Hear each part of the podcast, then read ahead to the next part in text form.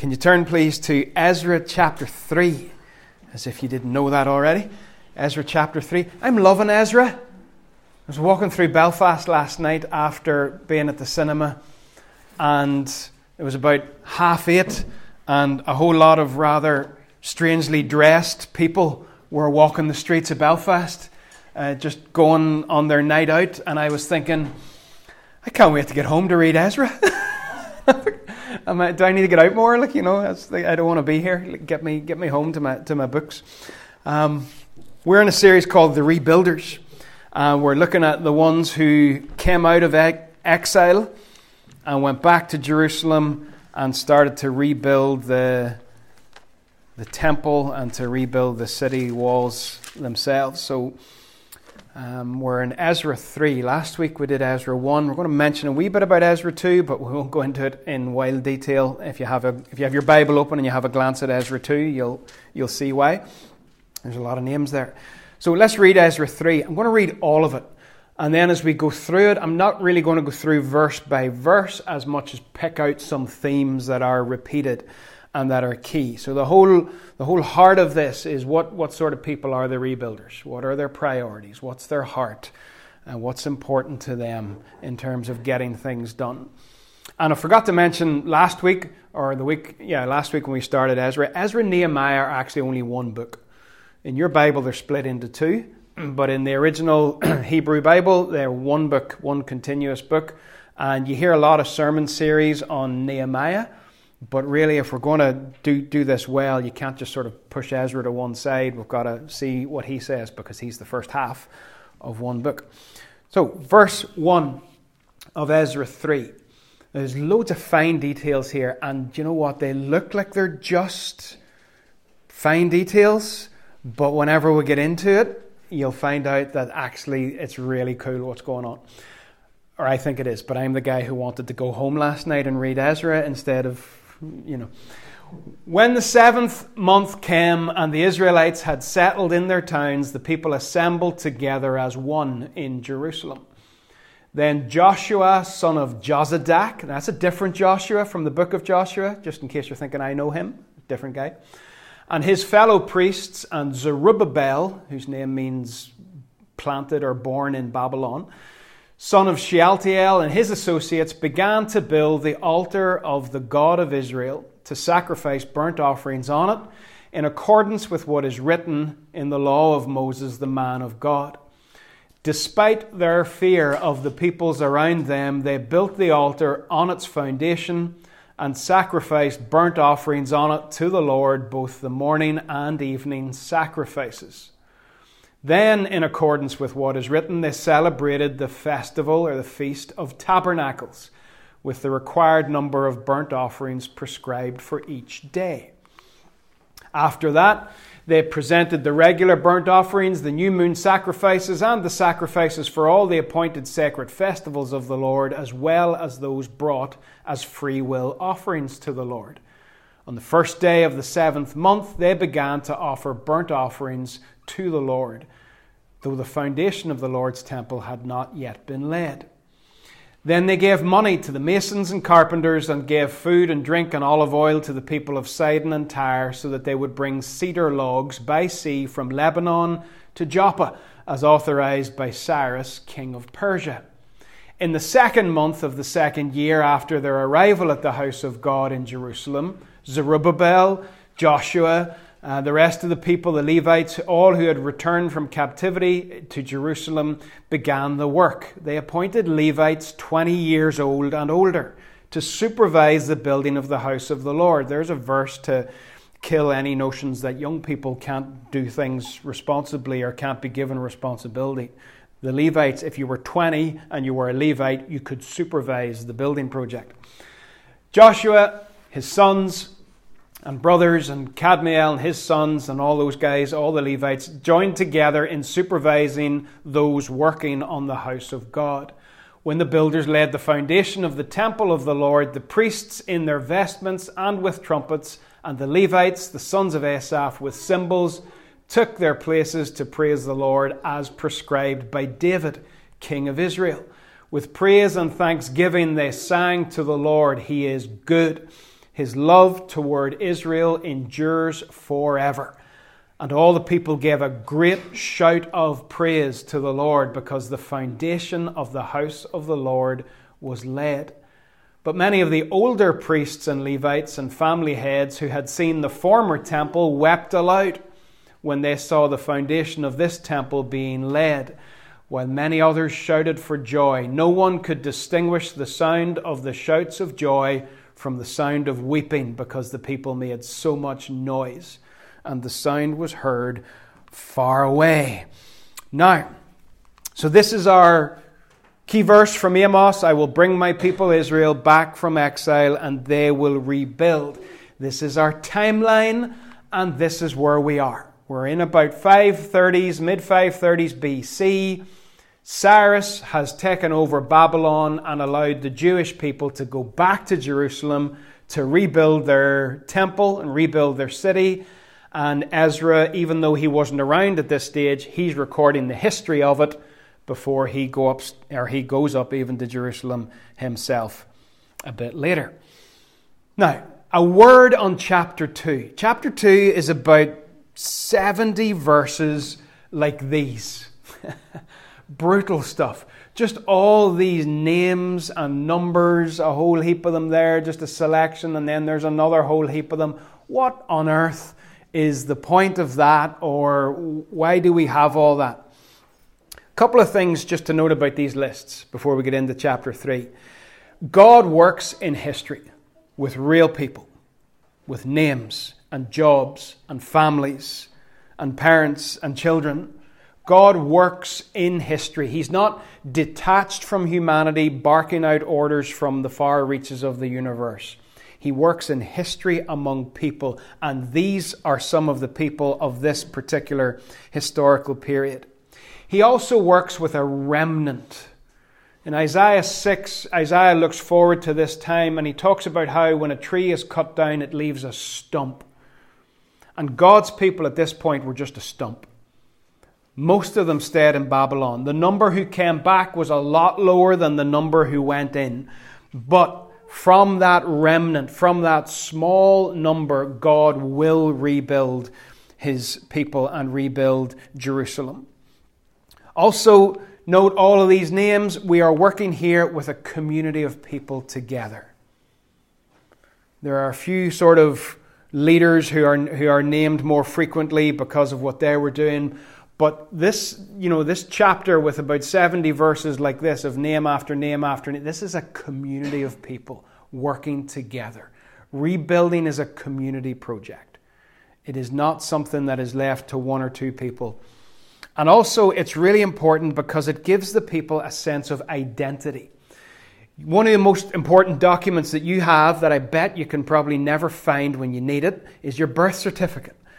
Yeah, every now and again, about every 10 years, somebody asks for it, and there's a whole kerfuffle trying to find the thing and, and present it.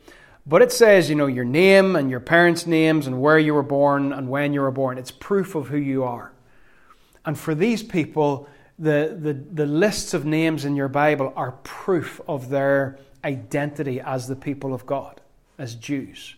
And it was really, really important to, to them that they had it. For example, towards the end of chapter 2, there's some people who couldn't find their family records, couldn't find their birth certificate, couldn't find the list of names. And because they couldn't prove who they were, they were not allowed to act as priests until that could be straightened out. 70 years in Babylon. You have to understand that some of these people didn't even know each other. About 40,000 of them came back, 40 or 50,000. A lot of them just didn't, didn't even know who, who the other one was. Like, we don't know that many people. We don't know 50,000 people. So they would have come back and they had to very painstakingly prove who they were. Now, the thing I want to focus in on today in Ezra 3 is how to rebuild identity in uncertain times. We have come through an uncertain time. It's been relatively short, a couple of years and there's been a lot of shaking and a lot of change, and there still is a lot of shaking going on. These people came through 70 years of shaking and change, and they had to rebuild their identity as God's people. What were their priorities? What were the rhythms and practices that they would adopt in order to do that? In the one of the things that you'll find in this passage as we, as we pick some things out is that there are little details that you can easily miss, but if you dive around in the Old Testament a wee bit, you suddenly realize the power of them. When the seventh month came, so they go back to Jerusalem and they settle in their various towns and villages and in around it. And for seven months, they don't do anything, or six months, apart from just get settled down. And they, they specifically pick the seventh month to get together and start the project, to start, you know, planning and, and, and, and working on things. And the reason is that the seventh month in the Jewish calendar was the month that had loads of really important feasts and festivals in it. The Feast of Tabernacles, the Day of Atonement, the Feast of Weeks, and the Feast of Trumpets.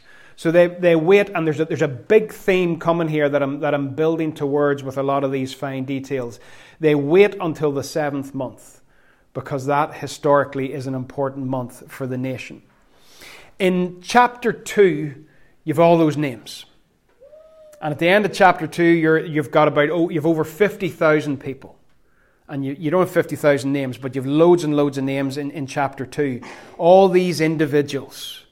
And then you don't see it if you read a chapter and then go away and do something, then come back a day or a week later and read the next chapter. But as you go from this massive, boring list in chapter 2 to chapter 3, this is what you get. All of those people, all of those individual names, that big, long, boring list, Ezra then writes, they all assemble together as one. One of the priorities of rebuilders is unity. Unity. They assemble as one. This is like a biblical phrase where the people come together as one man or as one person. And don't confuse unity with uniformity. Uniformity means we're all the same. That is not a Christian concept. We're not all the same. Uniform, you wear it to school every day, everybody looks the same. We don't want to be uniform. We don't want to exercise uniformity. We want unity. Unity is whenever the Holy Spirit brings together a whole different batch of people and makes them one. Doesn't make them the same, but makes them one. Paul says in 1 Corinthians, We were all baptized by one Spirit so as to form one body, no matter what our background was, and we were given one Spirit to drink. Even so, the body is not made up of one part, but many. Lots and lots of different parts, different people brought together in unity. And the people that came up out of Babylon were very different 50,000 of them. Different jobs, different family backgrounds from different parts of Babylon, didn't know each other, but they all had one thing in common God had stirred them. He had stirred them all and, and, and brought them together in one place. God does this. He moves pieces into place to achieve his purposes. And he had stirred these different people with their different gifts and their, their different passions, and he had started to bring them all back to Jerusalem to work in unity with one purpose to achieve what God wanted to see achieved. God loves unity. Psalm 133 How good and pleasant it is when God's people dwell together, or live together in unity. There the Lord bestows his blessing. It's as if God looks and he sees unity and says, I love that. I'm going to bless that. You're not the same as her, and he's not the same as her, and, and, and she, you know, everybody, but I love the unity and I'm going to bless it. And it is so precious and has to be guarded and has to be protected. God loves unity, but there's something God hates. And in Proverbs, you have this phrase in Proverbs 6 there are six things the Lord hates, seven that are detestable to him.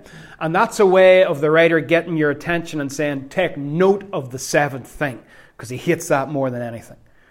And the seventh thing in the list is a person who stirs up conflict in the community. Or an older version of the scripture would say, someone who sows discord among brothers. God loves unity and He pours out a blessing on unity, but He hates division and He hates discord. It was on the day of Pentecost, whenever they were all together in one place, that the Spirit came unity the Spirit of God fell on a people who were united in seeking Him. And Paul writes to the Ephesians and tells them to make every effort to keep the unity of the Spirit.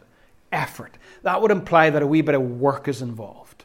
If you want to maintain unity in a community of people, it will take work. It'll take forgiveness. It'll take understanding. It'll take conversation. It'll take time. There is effort involved in it.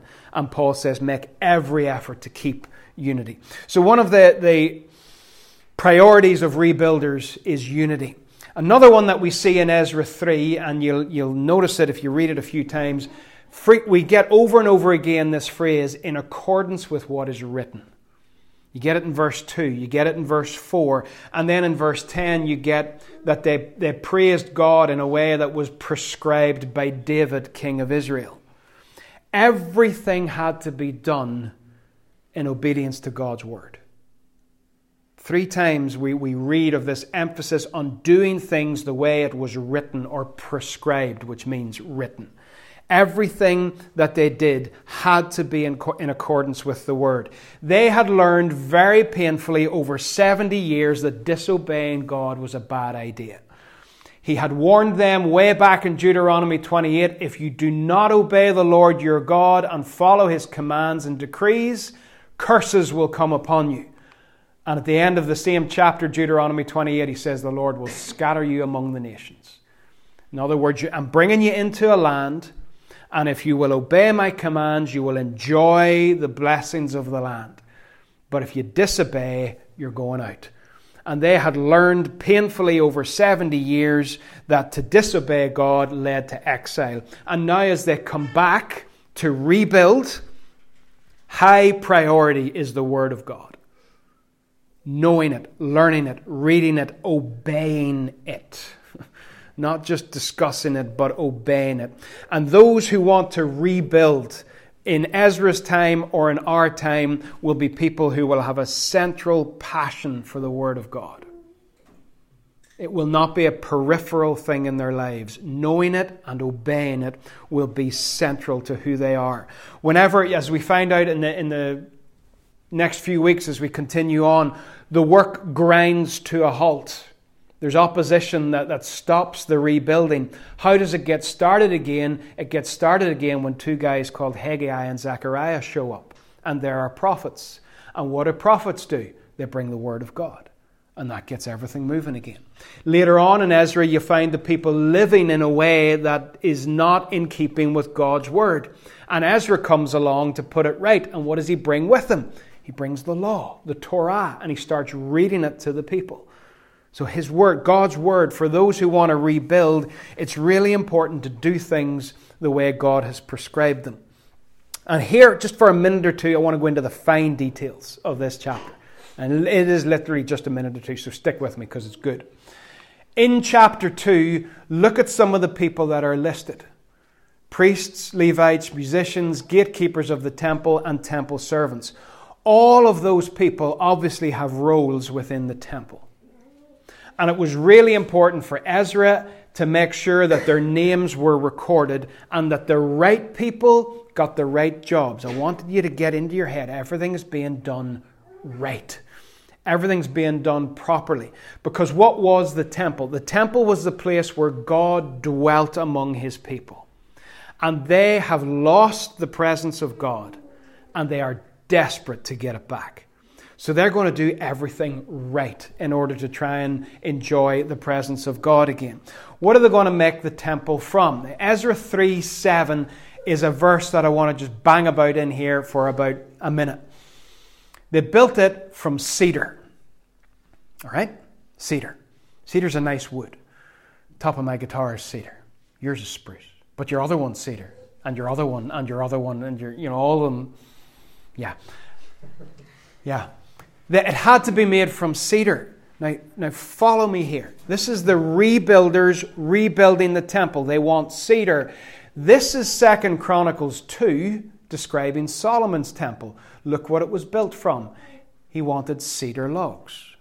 They're rebuilding the temple and they want to use cedar because he used cedar. Now, not any old cedar in Ezra 3 7, it had to be cedar logs from Lebanon. I don't know why, but that was particularly good cedar. And they said, We don't want the cedar down the road, or, or we want it from Lebanon. That made life more difficult. But why did they want it from Lebanon? Because in 2 Chronicles 2, Solomon's temple, he specified, I want cedar from Lebanon to build my temple for God's presence to dwell in. Look at where the cedar was going to come to in Ezra 3 7. A fine detail, easily overlooked, not important, but it comes to Joppa. That's because whenever Solomon built his temple, not only did he want cedar, not only did he want it from Lebanon, but it came to Joppa.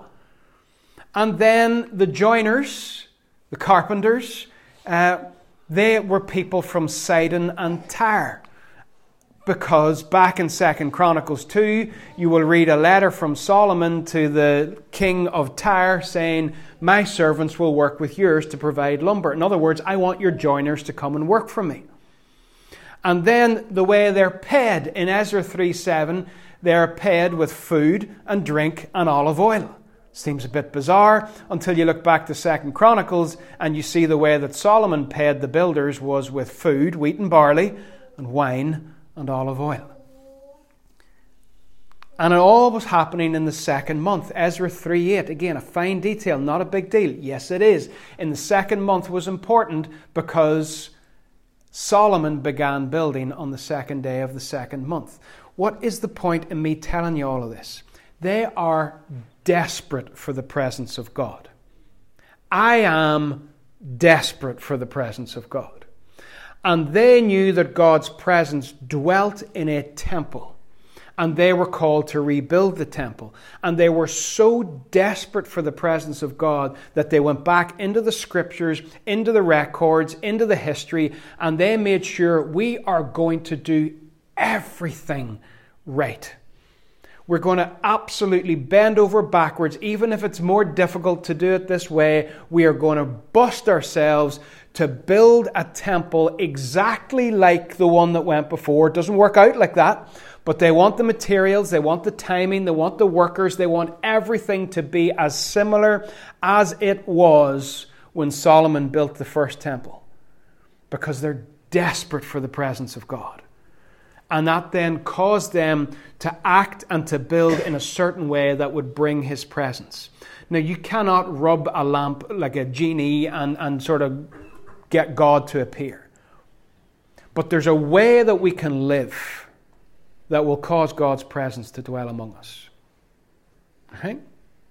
So I'm not saying a church building needs to be made of a certain type of blocks from a certain country, delivered via a certain port. But we are the living stones that build the temple. We want to enjoy the presence of God, and therefore we should be exceptionally fussy about how we live and how we do things because we're desperate for His presence. Tim Keller said that we cannot cause revival to happen, but we can get in the way of it and prevent it happening. So we can't whip it up. But there's a whole lot of things that we can put in place, a whole lot of things that we can do that makes the way clear for the presence of God, rather than not doing them and blocking up a move of God. Simple things like prayer and worship and scripture. We've read about how important it was for them to do everything in accordance with what is written. Eating together. We're going to see later how these guys ate together and feasted together. We got a wee taste of that again on Friday night. And one of the most important things whenever restrictions eased a bit last year was to start the, the pattern of eating together from September or those community meals where we just thought, right, we can do this. We'll leave the doors open. We'll be cold. It'll be all right. But we'll eat together and we'll be together. Simple things like forgiving each other. Jesus says in Matthew that, that where, where two or three agree on something, that there am I in the midst. And the thing that they're agreeing on when you read it in context is forgiveness.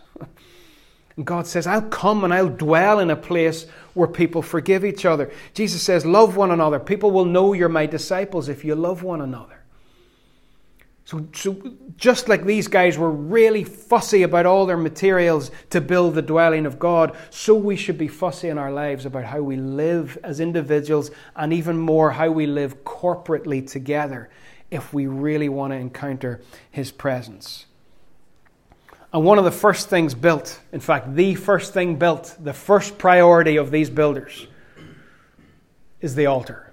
They don't even have a roof. okay? They don't have a roof.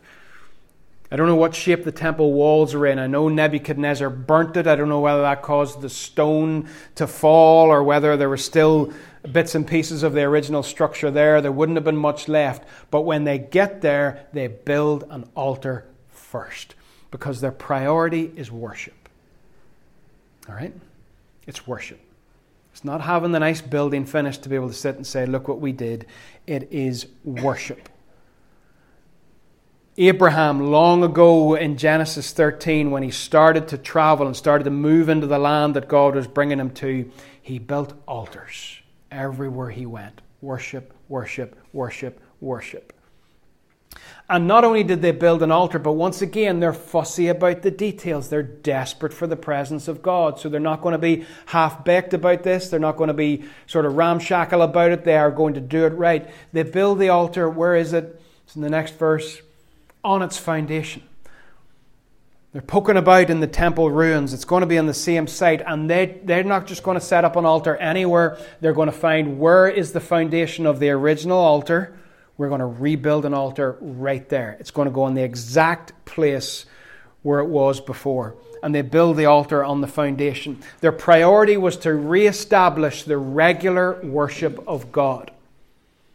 For a long time, they couldn't worship God the way they wanted to limited expressions of worship in Babylon, but they couldn't worship at the temple, at the altar, the way they wanted to. Think about the last few years and how we were restricted in terms of just our praise. So there's lots of different ways to worship, but just in terms of our praise, our ability to be together, to sing together. And they want now to re-establish that. That which has been taken from them, they want to re-establish it. And I remember towards the end of when it became clear that restrictions were, were going to be lifted and that we were going to be allowed to be together again, there was a lot of talk, a lot of talking heads in the church, a lot of podcasts and a lot of videos and an awful lot of advice and about, about what it was going to be like when we were allowed to gather again. And one of the things that I heard repeatedly, and it got into my mind, and I probably said it myself, was that we, we shouldn't be pining for what was before. We shouldn't be trying to get things exactly as they were before. And I think there's some wisdom in that, that to just come out of the, the COVID experience and just straight away put everything back the way it was, every meeting, every gathering, every sort of youth event, just, just to blindly do everything that we did before without thinking about it, probably wouldn't have been the best idea. But there are things that are non negotiable. And I think coming out of the pandemic, one of the most important things was re-establishing the pattern of worship. Gathering together again. Sunday mornings aren't everything, but Sunday mornings are massive. They're massive. In our culture, Sunday mornings have become optional. And in America, people will, will call regular church attendance, they will call that once a month. That's what they will say is regular church attendance. The priority of these rebuilders was to get the altar built, to gather around it, and to offer worship to God. And I think one of the priorities of the church is to get reestablished in regular corporate worship of God if we are to know Him and know our identity in Him. So I would say when it comes to praising Him as one expression of worship, we should be saying, I want this like it was before.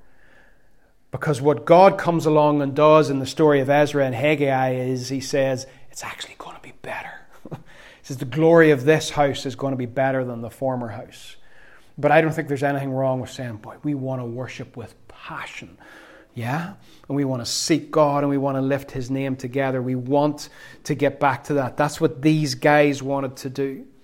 And they offered the burnt offering, which was a reminder of their forgiveness of sin. At the heart of our worship and I listened to the songs as I was preparing in the prayer room this morning. I could hear the songs as the guys were warming up.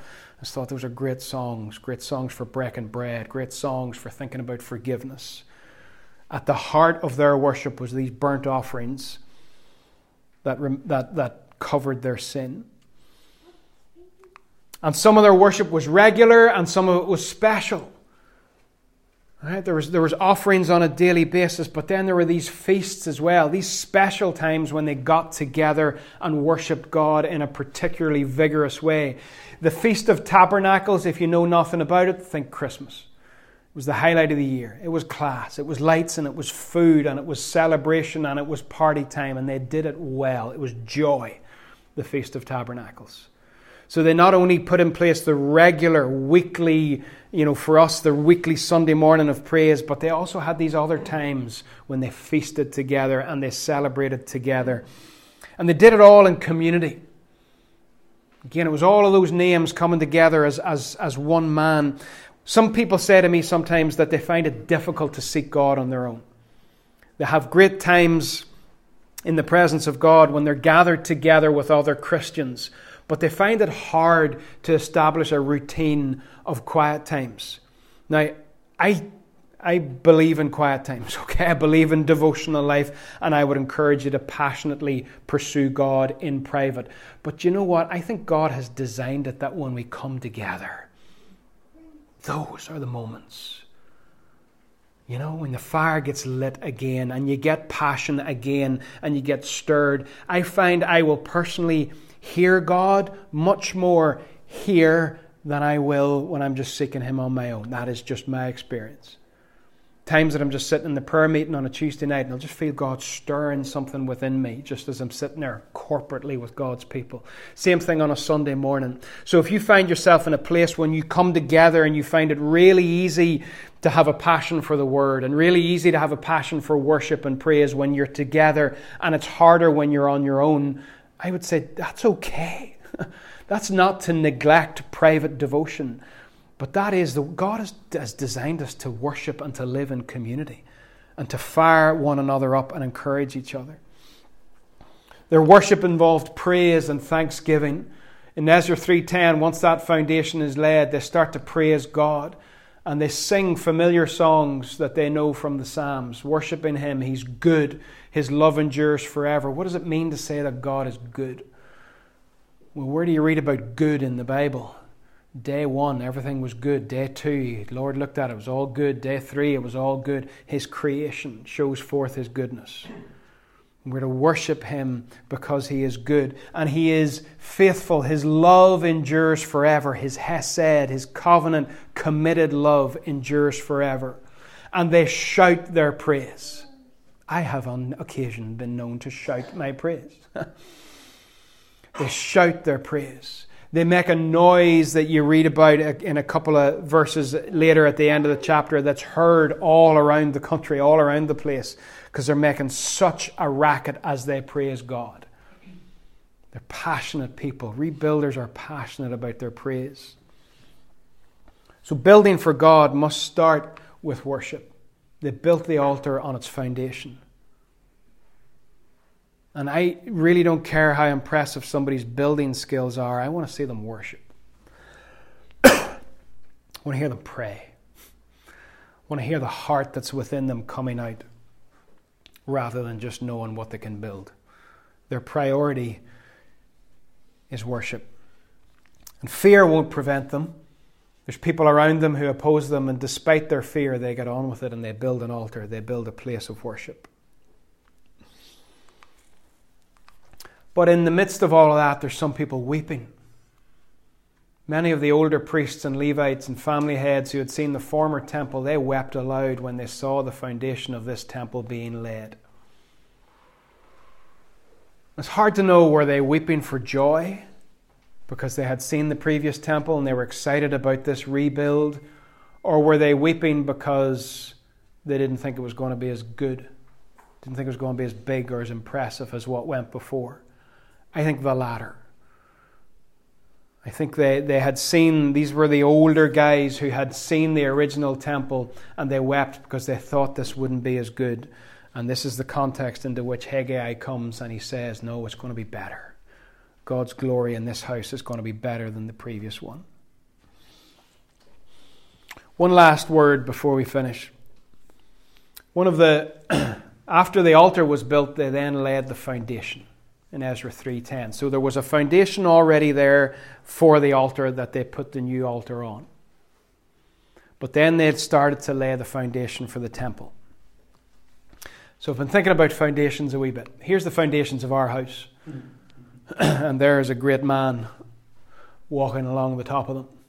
All of that is now underground. Now, there's about 13 blocks deep there. The builder said to me, David, this ground's quite wet. and he says, I'm going to put in more foundation and I'm going to move the house up the site and bring it higher up the, the field from where it's meant to be. And there's about 13 blocks of depth there. And the blocks aren't set sort of edge on edge like the walls of the house, they're set flat because it's got to be stronger. So there's an awful lot of blocks in there. Um, if, those, if those were on their edge, that would be extremely high. But that now is all underground. You cannot see it. But it had to be done. And it had to be done well. And it had to be strong. And whenever you see the field beside us flood, which it does about two or three times a year, you'd be very happy that there's a good foundation. But nobody sees the foundation. Nobody sees it.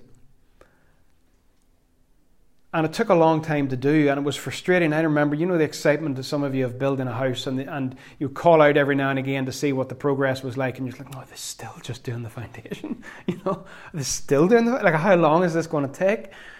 Because the foundation is important. The foundation is important. The builders laid the foundation. I believe there is a foundation laid in this place. A foundation laid. It's been just over five years since we first worshipped here in this location, and we worshipped in many other places before that. But I do think there's a solid foundation here. The blocks on their flat. Would love to build quicker. when you want to build a house. Um, I lived in a house before that, that, or we lived in a house before that, that was built quickly, and it was really obvious that it was built quickly. Once you're in it for a while, you, you, you, yeah, this was built very quickly indeed. Sometimes you want to see building quicker, but actually, no. A slow build is better. If you build too quick and the foundation begins to shift around, then you can cause a lot more damage whenever things are tough, whenever a flood comes or a storm comes. I think God's been putting a foundation together here for years and years and years and years. Some of the blocks were laid 20 years ago, and some of them 10 years ago, and some of them 5 years ago. But there's an awful lot that has gone on under the surface, under the ground, that is now unseen. But it's solid, it won't move. Some skyscrapers have foundations that are nearly 100 metres deep. You imagine a 100 metre sprint track from the Olympics turned up on its end and stuck down under the ground. That's deep. No one ever sees it and ever will see it. But it had to be put there and it had to be done right in order to support what was being built on it. And you, you could rock up to a building site like me and Linda did many times whenever this was being built, and you're like, mm, you know, I just would love to see a wall I'd love to see a doorway, a window, a roof tile. I want to see the, the visible and I want to see it take shape. But if that happens too quick, then the house will not be solid. I think the foundation here is strong because we have worshipped together. We have an altar. And we have eaten together, and we have prayed together, and we have wept together. And we've gone through trials together, and we've gone through a pandemic together. Nobody had a clue what to do but we're here. There is a foundation, there is an altar. The author of Hebrews speaks about Abraham and says about Abraham looking for a city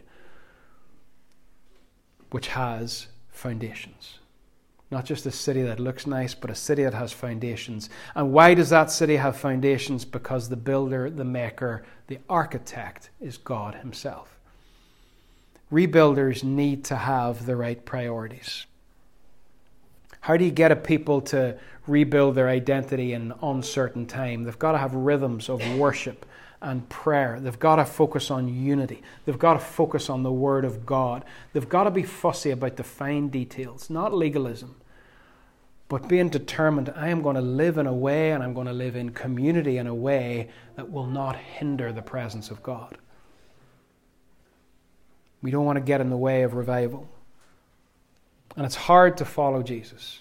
And I think it's particularly hard probably when you're younger And that's why these rhythms are so important being together and encountering Him together.